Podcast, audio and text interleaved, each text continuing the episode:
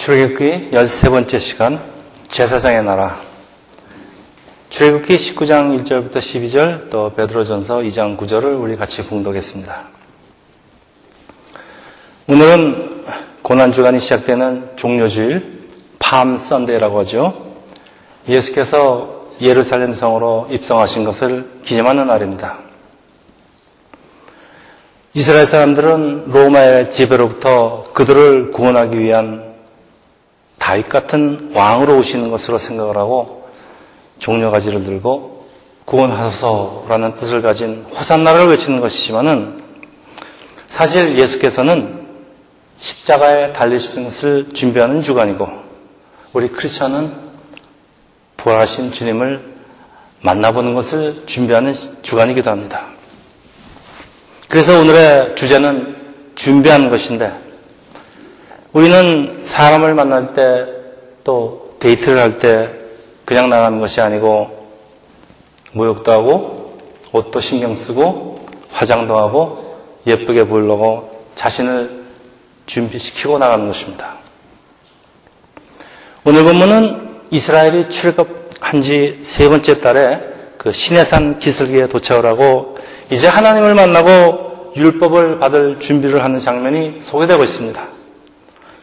그 오늘 보면 19장에 이어서 계속되는 출애굽기 20장 이하는 출애굽기의 가장 중요한 부분인 것이 십계명과 또 사회법, 제사법 등 그 모든 다른 법들을 포함해서 성망의 건축 같은 그 여러 가지 제반 사항들을 하나님의 제사장 나라로서 가져야 되는 그 사, 제반 사항들을 상세히 설명해 주기 때문입니다.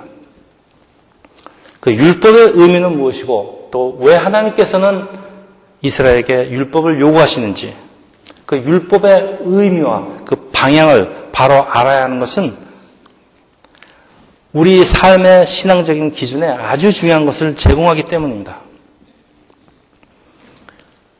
출애굽의 목적지는 가나안 땅이지만은 출애굽의 목적은 하나님 나라 백성이 되는 것은 제가 여러 번 강조하고 있습니다만은 우리 구원의 목적지는 천국이지만은 구원의 목적은 하나님의 자녀로 거듭나는 것입니다. 그래서 오늘부터 이 몇 번에 걸쳐 일어나는 사건들은 이스라엘이 하나님의 백성이 되기 위해서 그 마지막 마무리를 하는 일이기 때문에 이것에 대한 우리의 그 올바른 이해가 상당히 중요한 것입니다. 오늘 본문에는 특별히 예수 그리스도를 예표하는 구절은 없지만은 하나님의 백성으로서 하나님과의 만남을 어떻게 준비하고 또 우리는 어떻게 하나님 말씀을 말씀대로 살아야 하는지를 잘 가르쳐 주고 있는 것입니다. 오늘 본문 1절, 2절은 이스라엘이 이집트를 떠난 지 세 달째 되는 날 시내산에 도착을 하는데 시내산은 우리 잘 아는 그 아주 유명한 모세가 떨기나무에서 하나님을 만났던 호랩산과 같은 곳이고 시나이 반도 남단에 위치한 곳입니다. 시내산은 해발 2,400m라고 하는데 우리 백두산이 2,750m고 한라산이 1,950m니까 아마 그 중간 정도 되는 아주 높은 산입니다. 그 지금도 모세가 십계명을 받은 것으로 추측이 되는 그 모세의 산이라고 불리는 산봉우리에 히랍 정교회에서 수도원을 세웠는데 이 수도원에는 세계에서 가장 많은 구약 성경의 사본을 보유하고 있다, 있는 그 유대교와 기독교의 그 성지로 남아 있습니다. 오늘 본문 3절에서 8절은 이스라엘이 예배 중에서 율법을 낭독할 때마다 반드시 낭독된다는 말씀인데 우리 오늘은 성경을 같이 읽겠습니다. 먼저 3절, 우리 3절 같이 읽겠습니다. 자, 찾으셨으면 같이 읽겠습니다. 모세가 하나님 앞에 올라가니 여호와께서 산에서 그를 불러 말씀하시되 너는 이같이 야곱의 집에 말하고 이스라엘 자손들에게 말하라. 거기까지요. 야곱의 집 그리고 이스라엘 자손이라는 그 겹치는 말이 똑같은 말을 왜 반복을 했는가 하면은 라비 문서에 의하면은 이 야곱의 집은 보통 이스라엘의 여자를 상징하고 이스라엘의 자손은 그러면 남자를 말, 말한다고 합니다. 근데 우리, 우리가 보통 그 이스라엘의 사람 수를 계산할 때나 모든 것에 보통 남자만 언급을 하는데 오늘 보면은 아주 성경에서 특별하게 이스라엘의 그 남녀, 모든, 남녀 모두를 포함하는 것이 굉장히 중요한 하나님의 말씀이니까 뭐 남녀 구별하지 말고 이스라엘 사람은 모두가 아주 들으라는 그 특별한 의미가 있는 것입니다. 자, 우리 4절 같이 읽겠습니다. 4절. 내가 애굽 사람에게 어떻게 행하였음과 내가 어떻게 녹슬이 날개로 너희를 업어 내게로 인도하였음을 너희가 보았느니라 여기까지입니다. 이스라엘은 광야에서 40년 있으면서 광야에는 아마 독수리가 많았던 것 같습니다. 그래서 독수리를 상당히 많이 관찰할 기회가 많았는데 여러분 이 독수리라는 것은 힘을 상징을 하는데 그새 중의 왕이, 왕이라는 이 독수리는 다른 새들하고 아주 틀린 것이 이 강한 바람이 불면은 다른 새들은 나질 못하고 땅으로 다 내려오는데 이 독수리는 강한 바람이 불면 오히려 그 이 바람을 타고 더 높이 올라간다고 합니다. 그래서 그 신명기 32장 11절 제가 읽겠습니다. 보면은 마치 독수리가 자기 보금자리를 어지럽게 하며 자기 새끼 위에 넙을 거르며 그의 날개를 펴서 새끼를 받으며 그의 날개 위에 그것을 없는 것 같이 라고 되어 있는데 독수리라는 새는 참 특이한 것이 자기 새끼를 훈련시키는 방법도 아주 특이한 것이 이 보금자리를 오늘 본문처럼 오늘 신명기 본문처럼 자기 보금자리를 일부러 흔들어 갖고서는 그러면 이제 새끼들이 막 이제 떨어지지 않겠습니까? 그러면 새끼들이 막 떨어지면 쫓아내려가서 이 떨어지는 새끼를 날개로 받아서 날개로 업고 올라와서 또, 또 다시 떨어뜨리는 걸 계속 반복을 함으로써 새끼를 아주 큰 그 새로 키운다고 합니다. 그리고 다른 새들은 자기 그 새끼들을 옮길 적에 그 발로 집어서 두 발로 집어서 옮기지만은 독수리는 새끼를 이 날개에 태워서 다니는데 그래서 이 독수리 날개로 너희를 업어라는 말씀은 하나님께서 당신의 백성을 이, 이 평범한 잡새처럼 취급하지 않으시고 아주 이스라엘 이 당신의 백성을 아주 독수리같이 그 귀중하게 돌보시고 또 이 제사장 나라의 국민으로서 아주 강하게 키우신다는 것을 말씀하고 있다고. 우리 5절 같이 읽겠습니다. 5절. 세계가 다 내게 속하였나니 너희가 내 말을 잘 듣고 내 언약을 지키면은 너희는 모든 민족 중에서 내 소유가 되고 너희가 내게 되어 제사장 나라가 되며 거룩한 백성이 되리니 너희는 이 말을 이스라엘 자손에게 전하지니라. 오늘의 요절입니다. 제사장의 나라. 하나님이 온 세상을 만드셨으니까 사실 온 세상이 다 그것을 만드신 하나님께 속하셨습니다만은 그 중에서도 이 이스라엘을 제사장의 나라로 만드시는 것은 하나님의 선택입니다. 그런데 우리가 분명히 알아야 할 것이 이스라엘이 율법을 지키는 것이 하나님의 제사장이 되는 조건이 아니라는 것입니다.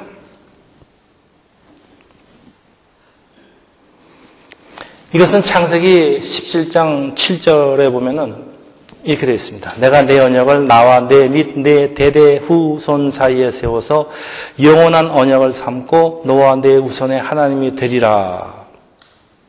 라고 하나님께서 아브라함과 하신 약속을 지키는 것이기 때문에 하나님이 한번 말씀하시면 하나님은 약속을 지키시는 분입니다. 이스라엘이 하나님의 거룩한 백성이 되는 것은 어떤 경우에도 변경될 수가 없는 것입니다. 이스라엘의 율법을 잘 못 지킨다고 해서 취소가 되는 것이 아니라는 사실을 유의하시기 바랍니다. 그래서 그내 소유가 되겠고 거룩한 백성이 되리라의 동사의 시제가 시제 시제는 조건부의 미래형 같이 보이지만은 히브리어 동사의 시제는 참 특이한 것이 이 경우 히브리 문법상 올바른 해석은 미래형이 아니고 과거형으로 해석을 해야 됩니다. 그러니까 되리라가 아니고 내 소유가 되겠고 거룩한 백성이 되리라가 아니고 됐다는 것입니다. 이미 됐다는 것입니다. 그래서 이것은 이스라엘이 이제 받게 될 십계명을 포함하는 그 율법들을 잘 지키면 하나님의 제사장 나라가 될 것이고 안 지키면 못 될 것이라는 뜻이 아니라 이거에 대한 정확한 올바른 번역은 너희는 율법을 받고 제사장의 나라가 이미 되었으니까 이건 취소될 수 없고 변경될 수 없으니까 이제부터는 하나님의 내 율법을 잘 지켜야 된다는 그런 말씀입니다. 이것은 많은 민족 중에서 이스라엘을 골라서 하나님의 백성으로 택하신 하나님의 은혜를 말씀하고 있는 것이지 하나님의, 하나님의 자녀가 되는 조건을 말씀하고 있는 것이 아닙니다. 내가 이런 이런 이런 것들을 지키면은 넌 내 아들이고 못 지키면 내 아들이 아니다 이런 얘기가 아니고 너는 내 아들이야 우리 집안에 우리 우리 권씨 가문의 김씨 가문의 아들이야 아들이니까 이건 변경될 수 없는 거예요. 아무리 네가 뭐 도둑질을 하고 살인을 해도 이건 변경될 수 없는 것이죠. 그러니까 그러지 말고 이 가, 우리 가문 우리 가문의 명예를 위해서 이 아버지의 명예를 위해서 너희 너는 그렇게 살고 너는 우리 집 아들이라는 겁니다. 그런데 오늘날의 그 많은 크리스찬이 뭐 주일 성수, 11조 뭐 이런 율법적인 것들을 잘 지키면은 하나님한테 상을 받고 잘못 지키면 벌을 받는다는 개념. 뭐 맞는 말씀이긴 하지만은 이런 개념으로 이해하기 때문에 하나님의 백성으로서 하나님이 택하신 은혜는 없어져 버리고 어떤 조건을 만족, 시키려는 그 자신의 행위만 자랑하게 되고 혹은 잘못 지킨다고 다른 사람을 정죄하게 되는 그런, 그렇게 되는 것입니다. 예수께서 제일 싫어하는 것이 바로 이런 바리새적인 율법주의고 또 이것으로부터 해방을 시키시는 것이 예수님의 복음인데 우리 자신을 다시 율법으로 묶어버리는 것은 우리 기독교를 유대교로 만들어버리는 것입니다. 저는 뭐, 저는 유대교를 비난할 생각은 전혀 없습니다. 그, 그분들한테는 참 존경할 점이 많이 있습니다. 그렇지만은 아주 독실한 유대인들이 이 안식일날 아무것도 하지 않겠다고 옆집 사람, 다른 사람 불러갖고서는 요 전기 스위치 좀 켜달라고. 같은 맥락입니다. 이게 무슨 말입니까? 자기는 하나님의, 하나님 나라의 아주 거룩한 백성이기 때문에 안식일날 이거 못, 못 지키니까 옆집 사람 불러서 너희 그, 너희 찹 것들이나 이런 거 한번 내 대신 올려달라. 그런 얘기 아닙니까? 본문은 제사장의 나라의 백성으로서 자발적이고 헌신적인 삶을 말하는 것으로 이렇게 지키겠다는 생각은 제가 여러 번 강조합니다. 이렇게 지키겠다는 생각은 하나님께서 기뻐하는 거룩한 삶과는 아주 거리가 먼 것입니다. 거룩하다는 것은 세상적인 뜻, 어떤 그 거룩하다는 뜻이 아니고 이 세상과 분리된 삶이라는 거 다 아실 줄 믿습니다. 우리가 세상에 살고는 있지만은 세상 사람들과의 삶과는 무엇이 달라도 달라야 되는 것으로 평소에는 세상 사람들하고 똑같이 살면서 우리 뭐 주일 성수 뭐 이런 거 율법적인 거 지켰다고 뭐 하나님 나라의 백성이 되는 것 그런 거 아니라는 말입니다. 하나님 나라 백성이 되었으면은 하나님 나라 백성답게 자녀답게 자발적으로 베풀면서 헌신하면서 그렇게 살라는 말이지 지키라는 말씀이 아닙니다.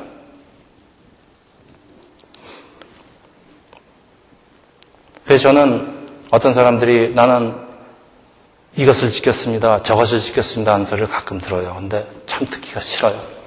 우리가 뭘 지킵니까? 그래서 우리는 오늘 말씀을 조건부 축복, 조건부 축복, 지키면은 하나님께서 축복하신다는 걸로 해석하기 때문에 참 많은 부작용을 만들게 된답니다.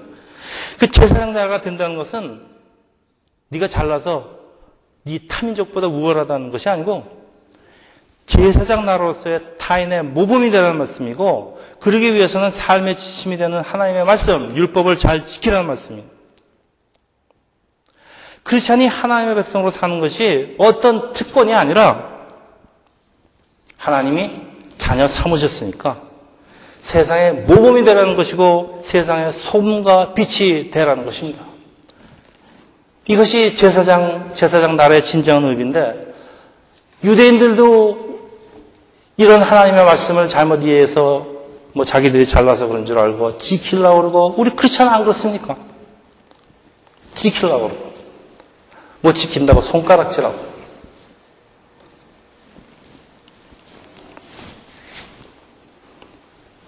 자, 그래서 오늘 두 번째 본문입니다. 베드로전서 2장 9절 제가 그냥 읽겠습니다.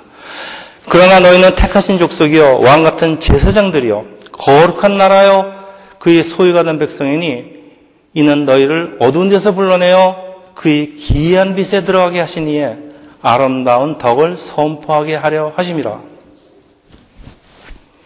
종교개혁자 마틴 루터는 성직자가 아니더라도 신부가 아니더라도 모든 크리스천은 하나님께 직접 나가서 예배할 수 있다는 것을 이 성경 구절로 확인했습니다. 그래서 예수를 믿는 모든 크리스천을 하나님의 제사장으로 삼으신 이유는 첫째, 오늘 본문에 있는 것처럼 어둠에서 불러내어 하나님 나라의 그 기이한 빛에, 빛에 들어가게 하는 것, 구원을 말하고 있습니다. 둘째, 하나님의 은혜를 세상에 알리려고 하는 것입니다. 이것은 전도를 말하고 있는 것입니다. 이렇게 하나님의 나라와 뜻에 동참을 하는 것이 제사장의 사명이기 때문에 우리의 삶이 세상적으로 얼마나 풍족한가 보다 더 중요한 것이 있는데, 과연 우리가 얼마나 이 제사장 노릇을 잘하고 있는가 하는 것입니다.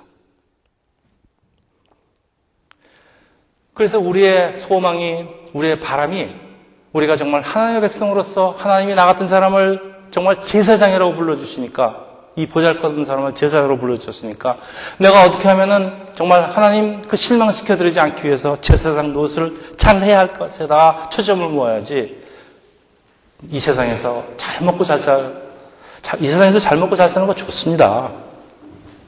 그렇지만은 거기에다가 먼저 우선순위를 두면 안 된다는 것입니다. 그래서 제사장 직분을 가진 사람들은 모든 삶의 우선순위를 하나님과의 관계가 되어야 합니다. 목사가 그렇게 하는 것이 아닙니다. 여러분 다 제사장입니다. 여러분이나 저나 똑같은 사람들입니다. 다 제사장입니다. 제사장으로 됐으면은 우리 삶의 우선순위는 하나님께 둬야 됩니다. 자, 그러면은 우리의 삶에서 가장 중요한 우선순위를 우리는 어디에 두어야 되는지 이것은 우리 일생을 일생의 많은 시간들을 가장 많이 투자를 하고 싶은가의 질문이기도 합니다. 오늘 본문 이스라엘이 하나님을 만나는 사건은 우리 자신이 하나님을 만나는 것에 대해서 많은 것을 가르쳐 주고 있는데 하나님의 자녀로서 하나님과 보내는 시간이 우리의 삶의 우선순위 1번이 되어야 된다는 것을 발견합니다. 이제 이스라엘은 하나님을 만나는데 이제 다음부터 진행되는 8절에서 15절은 오늘의 크리스천에게 상당히 많은 교훈을 주는 것이 하나님을 만나기 전에 우리의 준비는 반드시 필요한 것인데 이 모든 것은 육신적인 거, 외형적인 것 같지만은 사실은 영적인 것이고 마음의 준비가 더 강조되고 있습니다. 우리 어떤 준비가 필요한지 같이 읽으면서 살펴보겠습니다. 첫째, 하나님을 맞을 마음의 준비와 순종할 것을 결단하는 것인데 8절에 나와 있습니다. 8절 같이 읽겠습니다. 백성이 일제히 응답하여 이르되 여호와께서 명령하신 대로 우리가 다 행하리라. 여기까지. 우리가 다 행하겠습니다. 라는 것은 이스라엘이 하나님 명령에 순종하겠다는 결단입니다. 그렇죠? 준비 중에 가장 중요한 것이 마음의 준비인데 하나님의 말씀에 순종할 준비를 하는 것이고 그리고 이것은 마음의 결단이 필요합니다. 우리가 믿음을 갖게 되는 것은 성령님의 감동 감화, 하나님의 은혜의 결과지만은 그것을 따르겠다는 것은 우리의 결단이 필요합니다. 둘째, 말씀을 믿고 경청하겠다는 마음의 자세가 중요합니다. 구절 같이 읽겠습니다. 여호와께서 모세에게 이르시되 내가 빽빽한 구름 가운데서 내게 임함은 내가 너와 말하는 것을 백성들이 듣게 하며 또한 너를 영영히 믿게 하려 함이니라.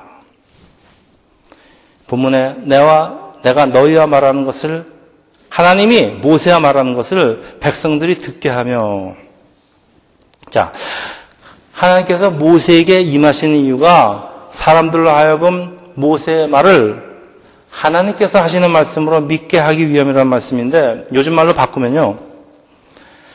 말씀을 선포하는 목회자에게 성령님이 함께 하시는 것을 성도들에게 보여주셔서 정말 이 선포되고 있는 말씀이 정말 성도들에게 주시는 하나님의 말씀이라는 것을 알기를 원하시는 것입니다. 목사가 설교를 준비하면서 성령님이 함께 하시고 또 듣는 사람들도 그것이 하나님의 말씀이라는 것을 우리 같이 공감을 해야 되는 것입니다.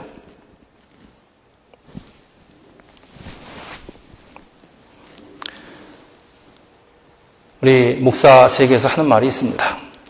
사람들이 그날 목사의 설교를 들을 것인지 말 것인지 설교 시작 1분 내에 결정을 한다고 합니다.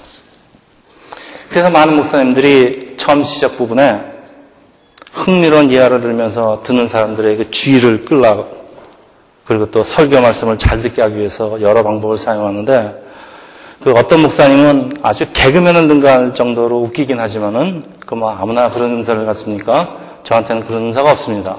근데 무엇보다도 중요한 것은 성령께서 말씀을 선포하는 그 목사의 입술에 그리고 듣는 사람들 마음에 함께 하시는 것입니다.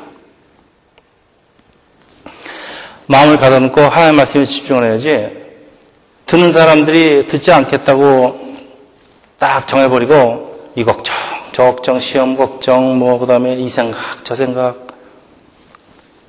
설교 30분 시간에 그 생각하면은, 뭐, 목사라고 무슨 방법이 있겠습니까? 방법 없습니다. 셋째. 몸과 마음을 성결하게 하는 것입니다. 우리 10절 같이 읽겠습니다. 10절. 여호와께서 모세에게 이르시되 너는 백성에게 가서 오늘과 내일 그들을 성결하게 하며 그들에게 옷을 빨게 하고 자 출애굽하고 석 달 이스라엘 옷은 아마 무척 더러웠을 것입니다. 그러니까 옷은 빨아 빨아야 했습니다. 우리가 영신 하나님을 만나는데 우리 육신의 상태가 무슨 중요한가 하지만은 사실 이거는 하나님을 위한 것이 아니고 우리를 위한 것입니다. 우리 육신의 정결 상태가 우리의 영적인 정결 상태를 영향을 주기 때문에 먼저 몸을 깨끗이 하는 것이 중요한 것입니다. 우리 모욕을 하고 나면은 상쾌하지 않습니까? 옛날에 우리 조상들 우리 그 정한 물 떠놓고 밤에 그, 그, 하나님입니다. 하나님께 우리 기도할 적에 우리 모욕 재배하고, 목욕 재배하고, 폭포에 가서 뭐, 그렇게 하지 않습니까? 그래 옷을 빠는 것은 깨끗한 마음을 갖게 한다는 그 표시인데 우리 부모님 세대는 주일 예배를 준비하면서 가지고 있는 제일 좋은 옷 입고 구두 반짝반짝하게 닦고 또 돈이 꾸겨졌으면 다려 갖고서 다리미로 달아서 헌금하고 그랬습니다. 그 여러분 생각에 무엇이 이렇게 복잡한지 그 요즘 세대는 잘 이해가 가지 않을지 몰라도 사실 이거 마음의 준비를 말씀하고 있는 것입니다. 넷째, 하나님을 만나기 전부터 미리 마음의 준비를 하라는 것입니다. 11절 같이 읽어보겠습니다.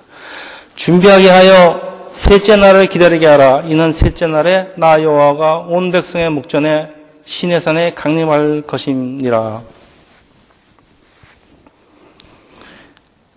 예전에 제가 그 비즈니스 할 적에 그 LA로 출장을 자주 갔는데 한 번 가면은 그 그곳에 살고 있는 그 비즈니스 파트너하고 일주일 정도를 같이 있게 됩니다. 그, 그 사람은 그 초신자였습니다. 그러니까 초신자인 그 친구가 하는 행동을 이제 제가 일주일 동안 지켜보면서 참 그 재미있고 또 아주 신기한 현상을 제가 발견을 했는데 그 LA는 그 자동차가 없으면은 그 화장실도 갈 수 없다고 할 정도로 우리 옛날 저 주재원으로 왔습니다만 주재원들한테 가기 전에 LA 가는 주재원들은 너 차 없으면 화장실도 못 가. 그렇게 얘기를 합니다. 그게 자동차가 꼭 필요한 도시인데 그래서 이 노상 차를 타고 다니니까 트래픽도 아주 심해요. 그래서 차에서 지내는 시간이 상당히 많습니다. 출퇴근 시간에.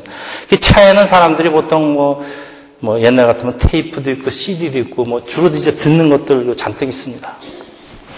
이 친구가 주초부터 목요일까지는 운전하고 다니면서 제가 옆에 타고 있습니다. 이제 세상 노래를 이제 듣습니다. 세상 노래 듣다가 이제 금요일부터 그 돌연 그 CD가 찬성하나 복음성가로 거, 바뀌는 거 보면서 야, 이 친구가 이거 오늘 뭐 초신자가 뭐 오늘 본문을 알고 그러는 것 같지도 않은데 이 성경 말씀대로 이틀 전부터 이 주일 예배를 준비하는 것을 보면서 아, 이 성령님이 참 그를 인도하심이 참 신기하다는 그 생각을 아주 자주 하고 있습니다.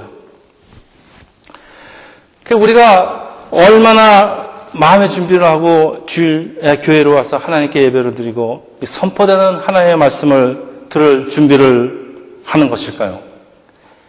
그래서 대부분의 목사들은 보통 토요일에는 외출을 상가고 집에서 마음의 준비를 합니다. 다섯째, 하나님을 향해서 두려움과 경외심을 가지고 하나님의 임재에 대한 간절한 바람을 갖는 것입니다. 이거는 12절에 나와 있습니다. 우리 12절 같이 읽겠습니다. 너는 백성을 위하여 주의 경계를 정하고 이루기를 너희는 산과 산에 오르거나 그 경계를 침범하지 말지니 산을 침범한 자는 반드시 죽임을 당할 것이라.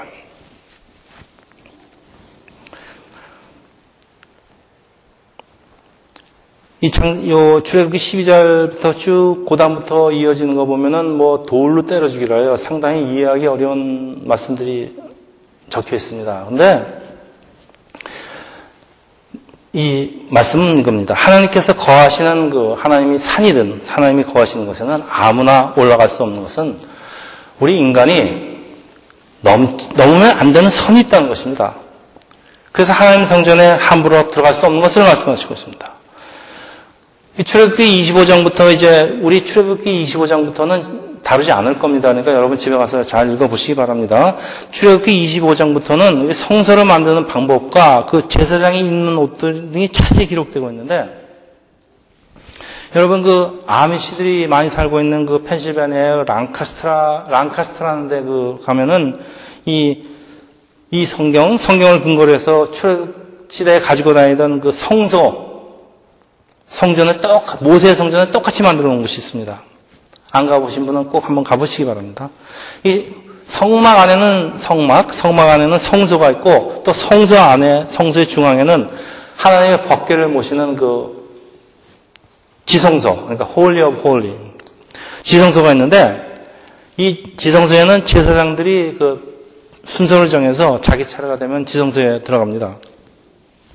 근데 흥미로운 것은 그 제사장의 옷에 그 방울을 달아놓는데 그 목적이 지성소에 들어간 그 제사장이 그 딸랑딸랑 딸랑딸랑 거리면 살아있다는 것을 그 살아서 움직이고 있다는 것을 확인하겠다는 것입니다. 그래서 그 옷에는 끈도 달려 있어요. 근데 그 만일 방울 소리가 들리지 않으면은 하나님 섬기다가 이 죽은 거예요. 그러니까 그때는 방울 소리가 안 들리면 끈으로 이제 지성소에 아무나 못 들어가니까 이 끈으로 잡 이제 끌어내겠다는 그 끌어내겠다는 것인데 뭐 진짜 한 번도 그렇게 끌어낸다는 얘기는 성경에 없어요. 그렇지만 참 이스라엘 사람들 생각하는 그 방법이 정말 정말 존경스럽습니다. 어떻게 이런 생각을 할수 있는지.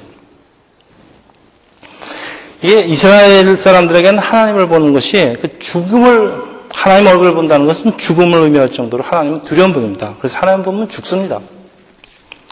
천지를 창조하신 분이고 절대 주권을 간주하신 그 분인데 이런 하나님을 경외하는 것이 신앙의 우리 우리 신앙의 시작입니다. 그 출애굽기 이제 20장 20절 제가 읽, 겠 습니다 모세에게 이르되 당신이 우리에게 말씀하셔서 우리가 들으리이다. 하나님이 우리에게 말씀하시지 말게 하셔서 우리가 죽을까 하나이다. 모세가 백성에게 이르되 두려워하지 말라. 하나님이 임하심은 너희를 시험하고 너희를 너희로 경외하여 범죄하지 않게 하려 하심이니라. 아주 중요한 말입니다. 하나님에 대한 경외심은 우리를 죄로부터 멀리하게 합니다. 그래서 우리가 제사장을 자처하면서 하나님께서 싫어하는 행동을 거침없이 서슴없이 할 수는 없는 것입니다. 비록 예수께서 우리를 친구라고 부르시지만은 사실 그렇다고 하나님, 우리 하나님이신 예수를 예수께서 우리 친구라고 그러신다고 우리가 우리 뭐 야자 타임하자 뭐 맞짱 뜨자 그럴 수는 없는 것입니다. 친구로 대할 수 없는 것입니다. 근데 사람들이 많은 사람들이 이걸 잘못 생각하고 있는 것 같아요. 하나님이 우리가 필요하시면 뭐 언제든지 달려와서 우리 비서가 돼, 비서도 아니고 또 뭐 우리가 하나님께 때를 쓰면서 하나님 마음 바꾸고 뭐 그래갖고서는 우리 세상적인 욕심을 이루려는 도구로 생각하면 그게 우상 숭배입니다. 이스라엘이 하나님한테는 그러지 못하니까 이 사람 하나님 무서운 줄 알아요. 이스라엘이 어저께 제가 TV를 보는데 거기 그 이스라엘의 그 역사에 대해서 아주 자세히 설명을 해주고 있어요. 보니까 이스라엘이 그 유일신 하나님을 섬긴 거는 바빌론으로 포로로 끌려가서부터지 그 전까지는 신을 두 개 섬기고 있었는데 하나는 하나님 신전이 두 개 있었어요 집마다. 또 하나는 자기의 그 세상적인 욕심을 들어주는 그 세상 신들. 그러니까 자기가 세상적으로 부탁할 때는 하나님한테 못하는 거 지들 알아요. 그러니까 그 그, 그, 그, 그런 신한테 하고, 또 이제 하나님을 이제, 하나님은 무서운 분이니까, 하나님 그 경배할 때는 그, 하고, 이렇게 살다가, 결국은 그렇게 살다가, 그러니까 이제 십경에 보면은, 나 위에 그 우상을 두지 말라 그랬는데, 나 위에 신을 두지 말라는데, 정면으로 의뢰하는데, 이스라엘 그렇게 있다가 결국은 그 포로로 끌려가서 바빌론에 가서 정신을 차리고서는, 그때부터 그 우상, 우상을 다 없애버리고, 그때부터의 그 유대교가 새로 거듭났는데 그게 바로 유대교가 유일신 하나님을 섬기는 그, 그런 종교가 되는 것입니다.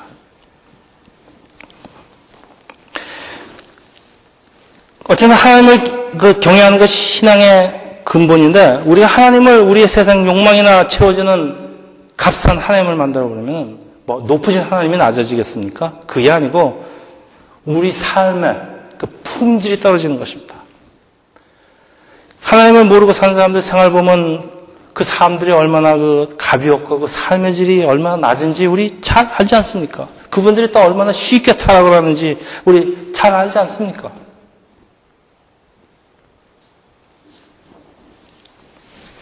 이제 말씀을 마치겠습니다.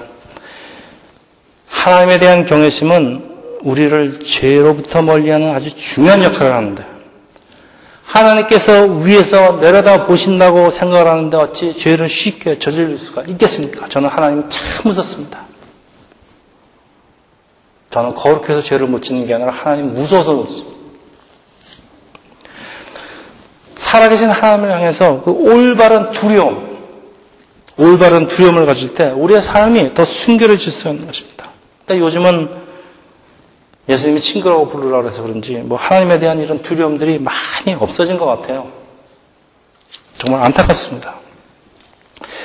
하나님에 대한 두려움이 있다면 우리는 어떤 상황에서도 죄를 피하고 또 죄와 싸우려고 할 것이고 이것이 하나님께서 이스라엘 백성이 제일 먼저 배우기를 원했던 그런 것입니다.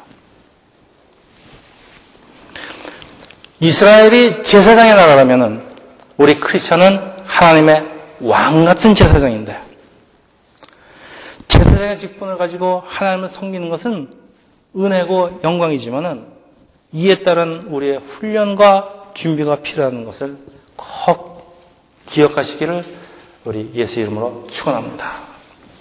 기도하겠습니다.